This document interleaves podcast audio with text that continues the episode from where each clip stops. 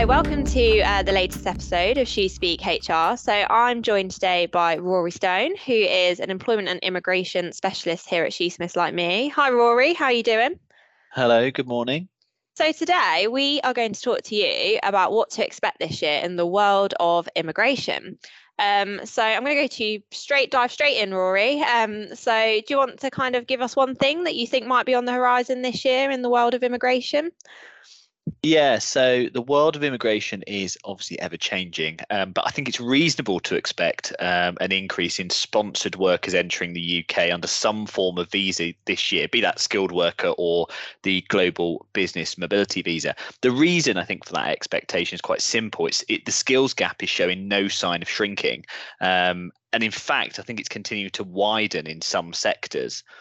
So if we take the tech sector, for example, which has grown substantially since Brexit took effect, forecasts are suggesting that they'll need to generate and fill 675,000 jobs alone to keep up with demand. Um, and that's on top of retaining the 1.7 million people already employed within the tech sector. Now, that sounds great, particularly when we see the big headlines about the tech sector bringing in 125 billion to the UK economy by 2025. But I suppose the re- the reality is we just don't have the skills in the UK to cope with that aim. Um, it's the same story in other sectors of the UK too, and so that's why we expect organisations to continue to look overseas to plug that skills gap, um, and with that, simply increase the number of sponsored workers in the UK. Now, to assist with this, the Home Office have commissioned a review of the shortage occupation list for skilled workers and the Migration Advisory Committee, or the MAC. Um, and they were asked for input on this very point late last year. The review is currently on hold, but we do expect the MAC to be asking to comment again on the current shortage occupation list and specifically whether the jobs need to be added or removed to the list, um, particularly under the skilled worker visa route route. Um, this alone won't necessarily close that skills gap, but it could help some sectors access and utilize overseas talent a lot more easily. No, thanks, Rory. That's great. And yeah, completely agree with everything you said. I think from our work streams that we've obviously been doing over the past 12 months, we've definitely seen an increase in companies getting licenses to sponsor people, more and more applications going through. Um, and I think this probably links into something I wanted to talk about today, which is um, potentially the, I suppose, increasing the salary thresholds for sponsorship, because as we know at the moment, kind of the cost of living is rising, wages um, in some sectors are kind of being being increased. We've got uh, future increases in April to the national living wage, the national minimum wage, which are going to be quite significant um, this time round. So actually, the existing salary thresholds for sponsored workers could, if they remain as they are, mean that sponsored workers are paid less than others in the same job role, which quite frankly doesn't seem right. Um, and I think the Home Office will obviously need to look at this. Um, we'll need to consider probably raising both the occupation specific um, sort of uh, fresh thresholds, but also general salary thresholds in line with the current market rates. And it might actually result in an increase um, in the financial requirement as well, relating to, to kind of applications, etc., due to the cost of living. So I think that will be something that um, whilst we sort of don't know anything for definite at the moment, is something that maybe we predict might happen this year. Um, so I guess we're expecting more sponsored workers to enter the UK. Um, what what's the UK government's reaction? What do you think about that, Rory? Yeah, well, it's quite interesting. I think they've been quite clear that compliance visits will continue to be a priority for them, um, and and some businesses may not um, think that's welcome news. But the sponsorship roadmap has highlighted that the focus will be on social care and the hospitality sector, where perhaps traditionally you see more sponsored workers being employed.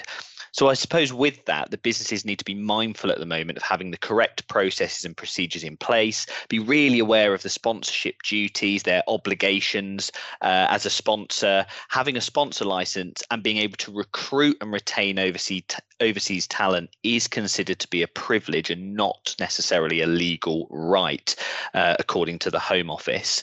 Um, so I suppose businesses at the moment they do well to ensure that HR, onboarding, the recruitment teams, anybody involved involved in bringing talent into the business uh, are up to date with what's expected of them um, in respects of uh, an immigration compliance matters.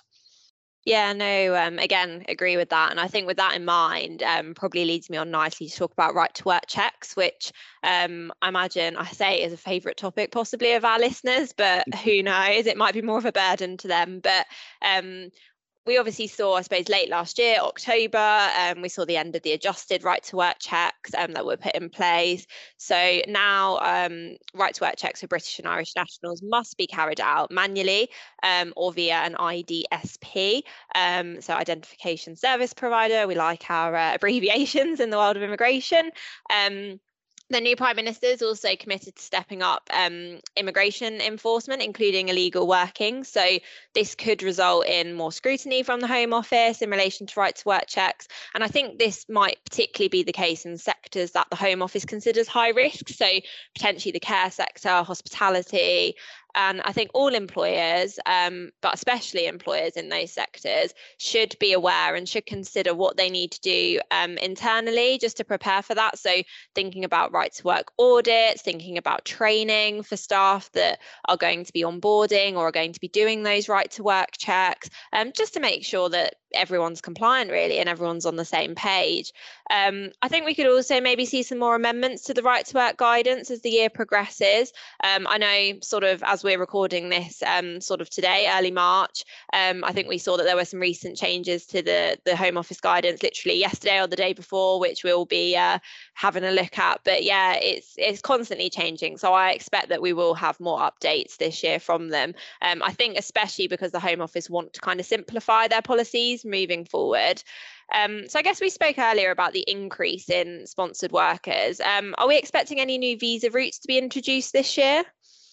Well, none that we're aware of, although there are changes to the global business mobility senior and specialist worker route. So, due to new regulations that came into effect at the start of this year, so the 1st of January 2023, um, sponsors of this route are now exempt from uh, paying the immigration skills charge, but only if four conditions uh, are met. So, firstly, the certificate of sponsor must have been assigned on or after the 1st of January of this year. Uh, the sponsored worker is a national of an EU country. Uh, thirdly, the sponsored worker is being assigned to the sponsoring UK business by an EU based business within the same group. And lastly, the assignment is for no longer than 36 months. It's a welcome move within the business community, and it's designed to make moving senior and specialist workers into and out of the UK uh, quicker, easier for organisations to really um, get in and, and, and fill those um, those roles that, that need to be filled. Um, it will provide a cost saving for sponsors of some intra company transferees where the assignment to the UK is relatively short um, and where there's no intention really for that worker to settle in the UK in the long run. Um, the aim at the moment is all about making home off the home office services easier for businesses um, and, and, really um, plug in that gap that we spoke about at the start of the uh, the podcast.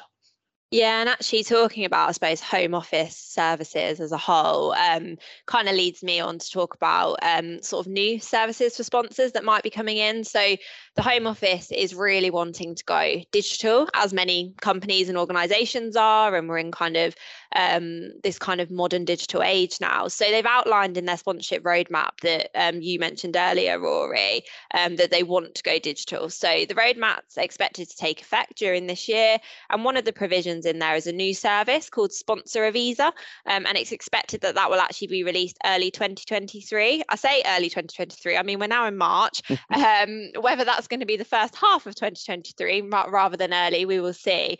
But the aim of that is basically to allow applicants to um, access a partly populated online application form once the details of their role have been approved. Um, and I suppose upon this coming into force, employers will need to just be alive to the changes. They might need to amend any existing internal processes to work with the new system. And it's quite hard because they're probably not going to be able to do that properly until we actually see what the system looks like and they get a feel for it and, and have a look at it. But it's just flagging it and having it, I think, on your radar at the moment. Um, I think further expected updates um, as well are a service called Manage a License Service, which again will aim to bring improve sponsor license management capabilities. I mean, are we finally getting an updated SMS um, sponsorship management system? Who knows? Possibly.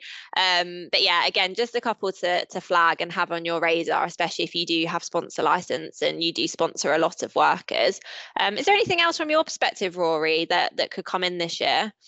Yeah, I think uh, particularly around that digitalization piece. I mean, we're expecting the release of the European Travel Information and Authorization System. Um, going back to your uh, your abbreviations earlier, I think I think we're going to be calling this one ETIAS. Um, so that's expected in November 2023. It's been a little while coming, and it's being dubbed as the ESTA for Europe. Um, it will require um, non-EU residents to complete a really short application form in order to obtain a visa waiver before traveling. Um, a decision should be issued on that in minutes of the application being made um, because it is an entirely digital service. The Home Office are, however, recommending that applic- applicants are uh, making these applications at least 96 hours in advance of traveling, just in case there are any hiccups. Um, it will then last for three years or until the date of expiry of the applicant's passport. So you only really need to do this once over a three year period. It's not like you, you've got got to do it every single time. Um, and it is going to be affordable. It's going to cost around seven euros. Um, and for those under 18 or over 70, it is expected to be entirely free. No, that's great. Um, I suppose the last point I was going to flag, and I mean, it's not particularly a happy point to end the episode on, but just something that we've obviously, from being employment and immigration specialists, we've seen a lot of corporate restructuring and redundancies. Um, I think coming out of the pandemic and businesses in some sectors, particularly, are still struggling a little bit and trying to pick up again um, in terms of their their footfall or their business, etc. So I think the level of corporate restructuring activity is still very significant. Um, I think this will continue as the year progresses. Um, and again, it could be that businesses are restructuring internally, moving things around from a group perspective, or actually they're looking for new investors or buyers completely to come in and help them out. Um, I suppose the reason I flag this, what's the immigration implications? Well, one of the main ones I think is from a sponsor license perspective. So obviously we've spoken about a lot more people have licenses now or have sponsored workers.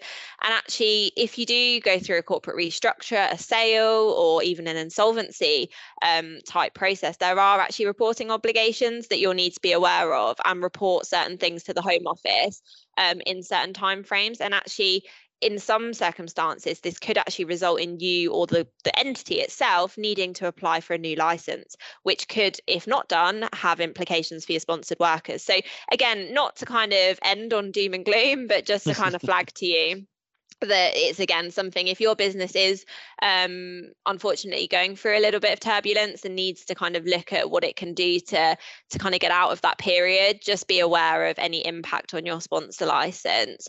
Um, so i think that's probably um, coming to the end of the episode really. So we've had a had a good discussion today and highlighted a few bits. Um, as always if you've um, got any comments or questions or anything that you feel um, might be on the horizon or you're experiencing let us know. So she speak hr at shoosmiths.co.uk um, and yeah we'll we'll hopefully have you back next time for the next episode. So thanks rory. Thanks for joining us today.